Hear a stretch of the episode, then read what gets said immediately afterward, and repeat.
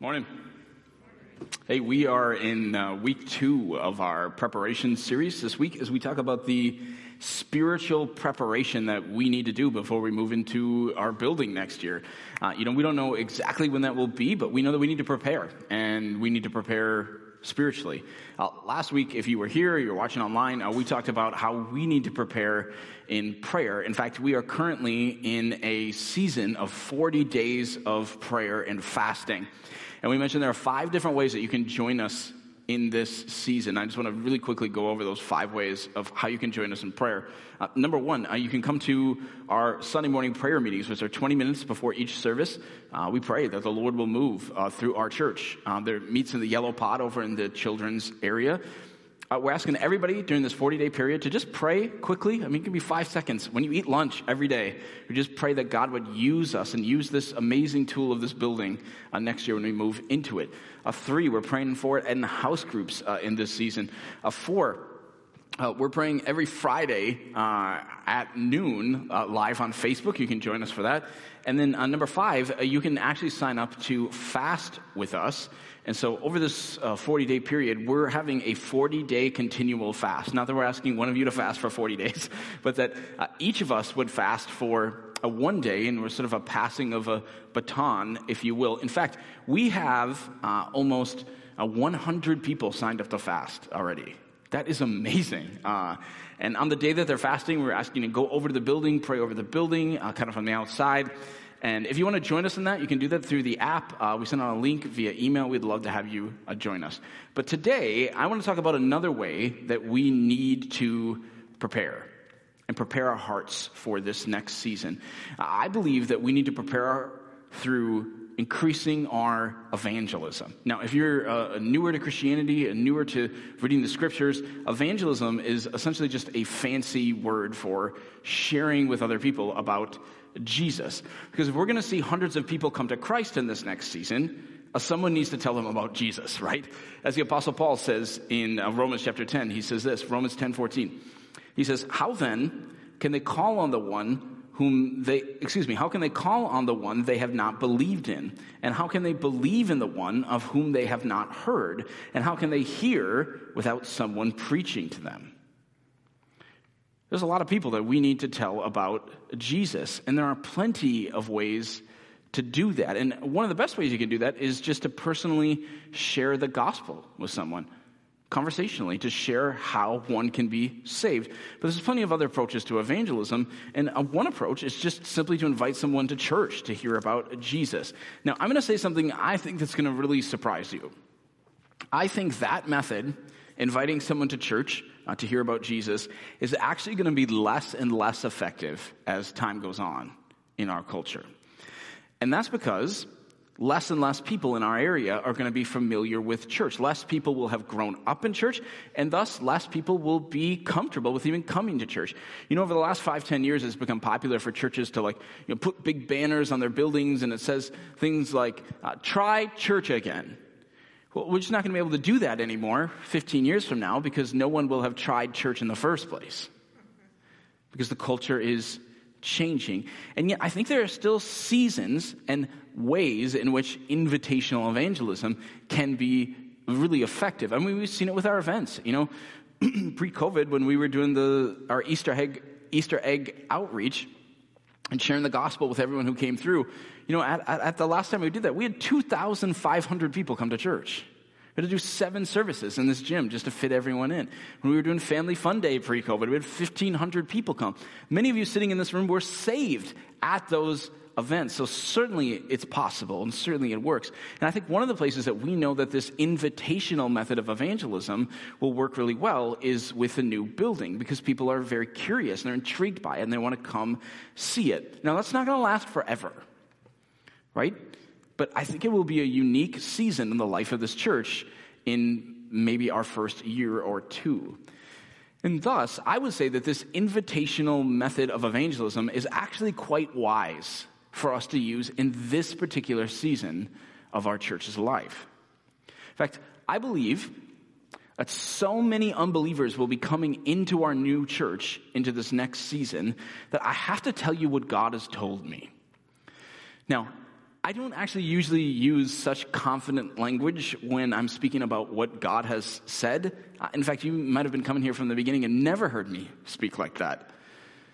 And yet, I am as sure of this as almost anything I've ever been sure about God telling me in the last 20 years of following Him. Over the last few months, over and over and over and over again, through circumstances, through conversations, through prayer, through just the relentless badgering of my thoughts, I believe that the Lord has told me that when we move into this building, that I need to give the gospel an invitation to accept Christ every single week once we move into that building. Because I believe that almost every week we're going to see people, sometimes a lot of people, giving their lives to Jesus. I don't know how long the Lord wants me to do that for yet. I just know, and I feel like He's told me that that's a season. Uh, maybe six months, maybe nine months, may even be a year. Mm, I want to assure you that my, my preaching is, is not going to change. We are still unashamedly going to teach the Bible. We're not turning into a, a watered down, seeker sensitive church all of a sudden. I mean, think about, read Acts chapter 2, right? Peter gives a gospel invitation. How do we know that 3,000 people accepted Christ that day? right? Because they, well, they measured it, right? And 3,000 people came forward or whatever they did. And Peter didn't give a watered down sermon, right? He basically, if you read Acts chapter 2, he looked at the people and said, Hey, you killed Jesus. Now repent, right? That's nothing watered down about that. I just believe our teaching is still going to be challenging, still going to be practical, but just what we're going to do different for this season, because it's going to be such a special season in the life of our church. I will sometimes, ever so briefly, I'm going to explain the gospel. And I'm going to give people a chance to respond every week in that season. And in light of that, I think this invitational method of evangelism is going to be critical for us to use well in this next season. So much so that what I want to do today is I want to look at an important example of that in the Bible. If you want to follow along with us, uh, you can open up the Renovation Church app, just have Bible uh, and weekly verses. You'll be able to see it there.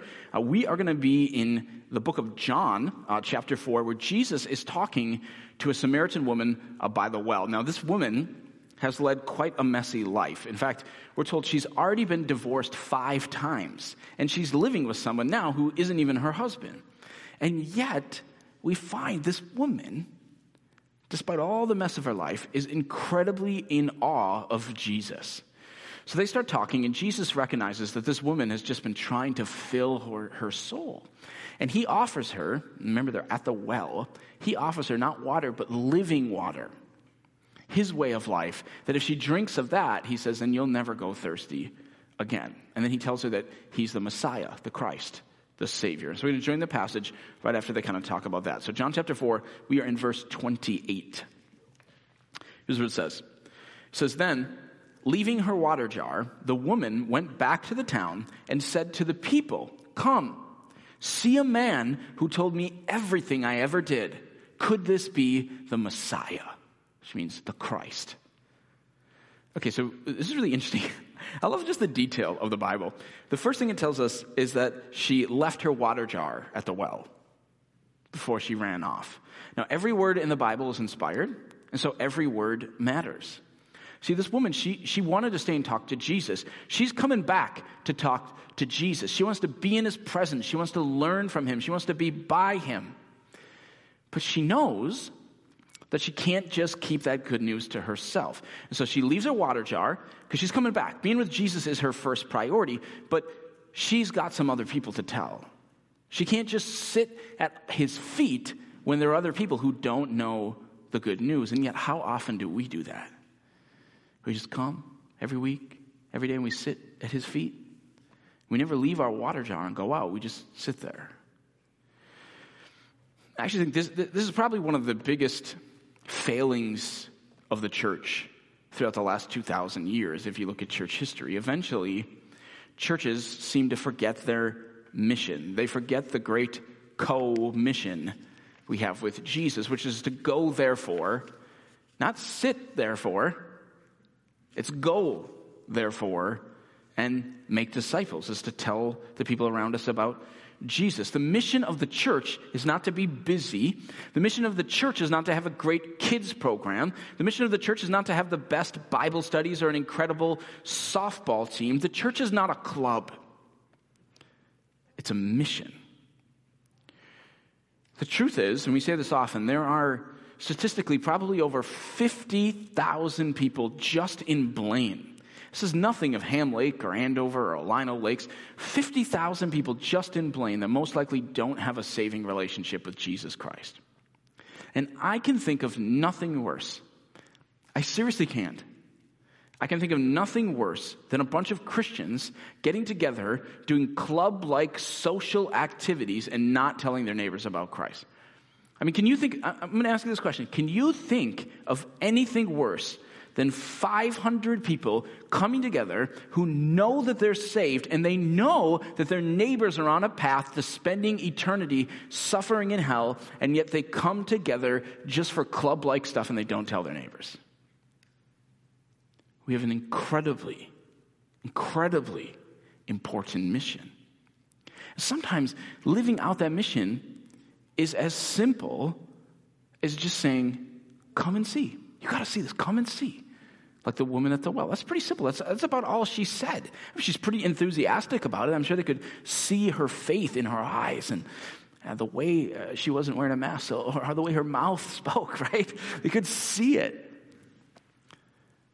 And she, look, look, she didn't come up to him and say, You guys need to believe what I'm saying. I'm going to I'm going to break down your logic and show you that you're wrong. That's not what she said. She says, Come and see. She wants people to come and experience for themselves Jesus. She just knows that if they come and if they could just hear him and see him, then he would change them. She doesn't even say, Go and see. She says, Come, come with me. I'm going too. I'm going to. Come with me. Come and see. And who does she point them to? To Jesus. Look at verse 29 again. Come, see a man who told me everything I ever did. Could this be the Messiah. She points to Jesus, not to herself. She doesn't say, Oh, look, look, I wanna, I wanna show you something. No, come and see Jesus. I think this is perhaps the biggest failing in how we try and do evangelism and how we try and share Jesus with people in the 21st century. Uh, the American church's evangelistic efforts in the 21st century have largely been a failure. Let me, let me tell you what's happened in the American church.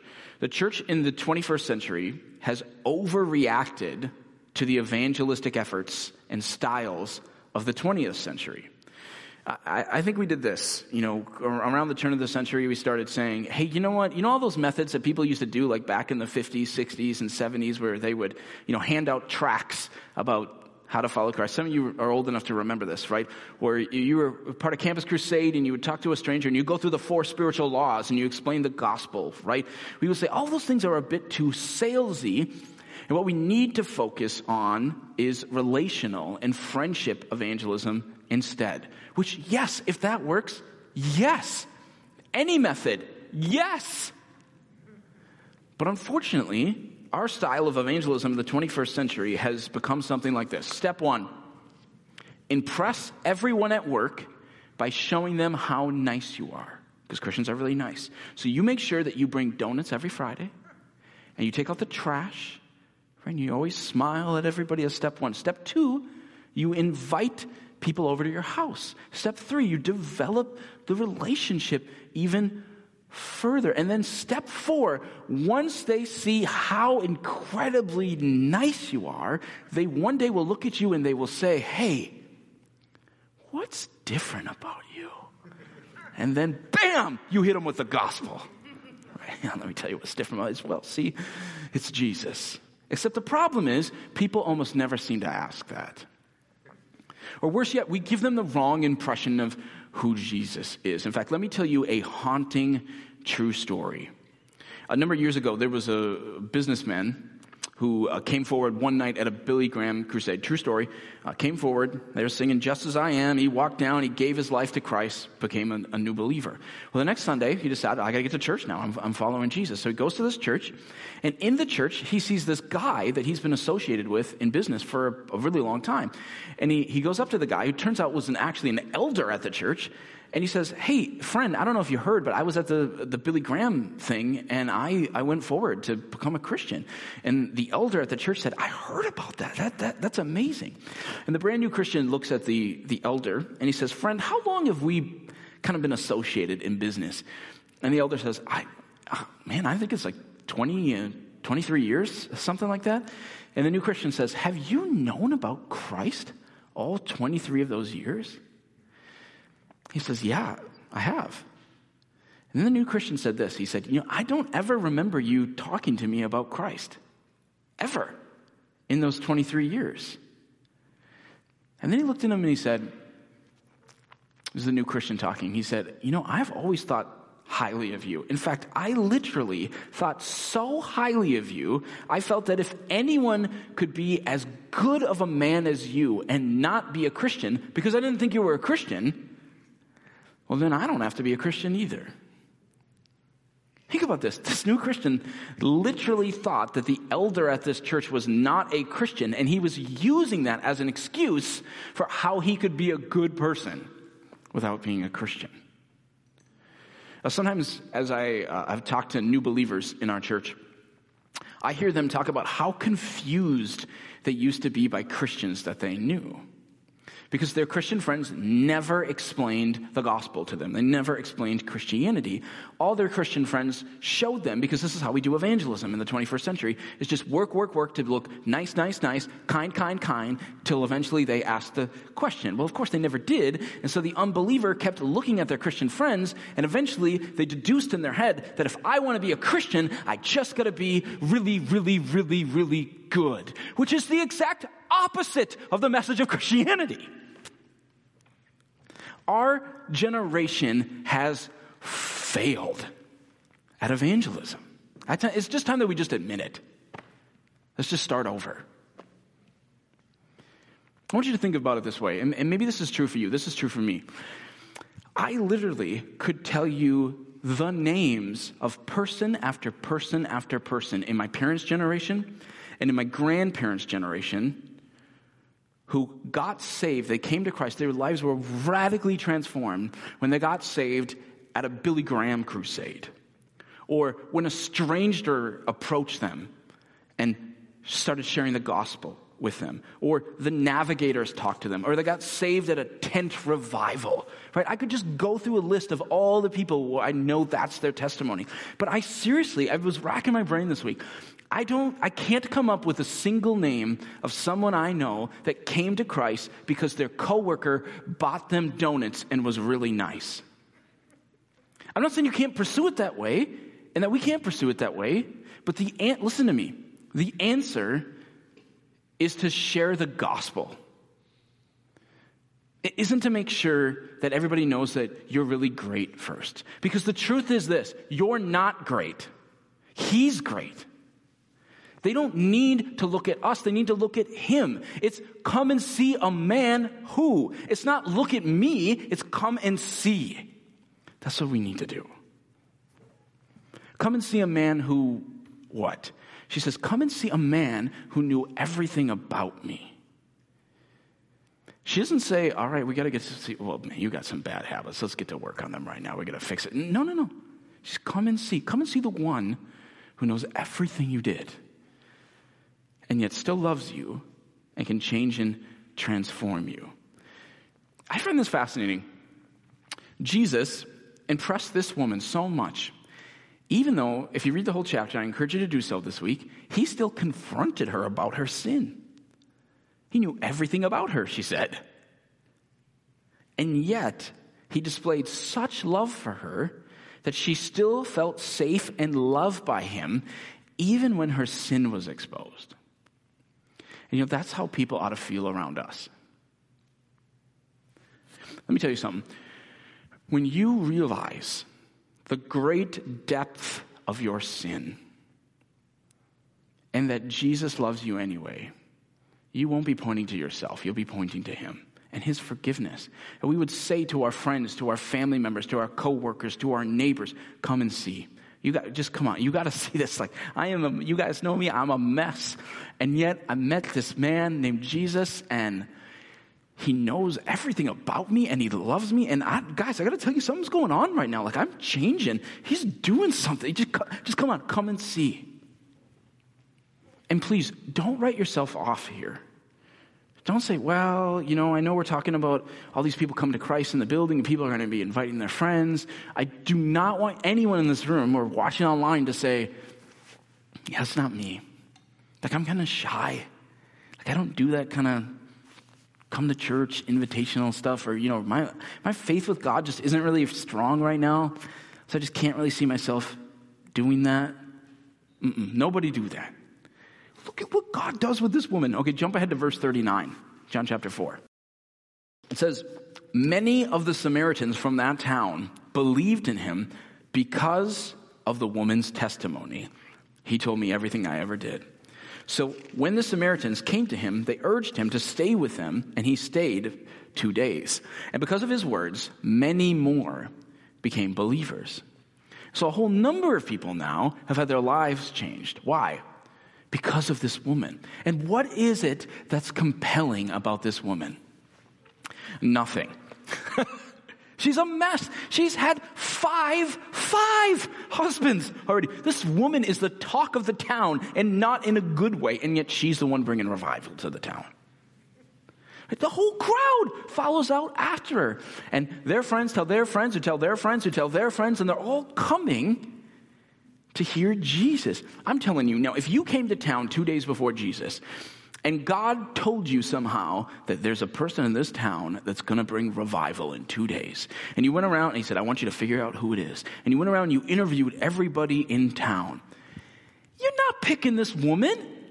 No way. She's the last on your list. But she just lets God use her. And when you let God use you, it doesn't matter who you are. Doesn't matter your personality trait, doesn't matter where you are, what you've been, what you've, what you've done. God can use you. He did tremendous things with the simple come and see. I just believe in 2021 that God is going to use our church in a similar way. The harvest is ripe, Jesus says. You know, one of the places he says that is in this chapter. The harvest is ripe. People will come if you ask them. Obviously, not everybody's going to come. We should keep asking. The Lord is going to use you. We're expecting next year to see many, many, many people saved from our city, from around here. Many, many people baptized in that room. We're expecting to disciple many people to follow Jesus. One of the things we're going to do here in the next a month or so is we're going to roll out our plans to help you be a disciple who makes disciples who makes disciples. Because listen, we are taking this church back to where the church in America needs to go. I'll tell you where that is.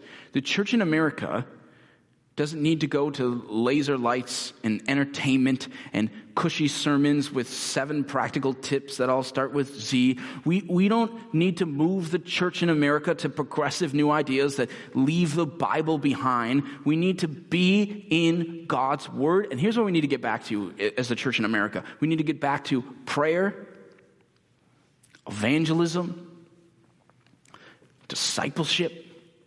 Right? Those are the pillars in which you build a church. Those are the pillars in which they built the church 2,000 years ago prayer, evangelism, discipleship, community. Those are the things that brought the church to the ends of the earth. So I just think you're going to see absolutely mind blowing, incredible things happen through this church. And who's the church? It's not a building, it's you. This church, this group of people next year. All right, let me pray. Lord, we just, we ask for that. We believe that. We believe you can do absolutely mind blowing, incredible things in reaching this city and beyond for Christ through us when we trust you and we trust your word. Use us, God, use all of us. I pray for anyone in this room right now that feels like, oh, the Lord can never use me in that way, that you would just wipe away that doubt and they would have faith and trust in you, that you could use them in something as simple as come and see. In your name we pray. Amen.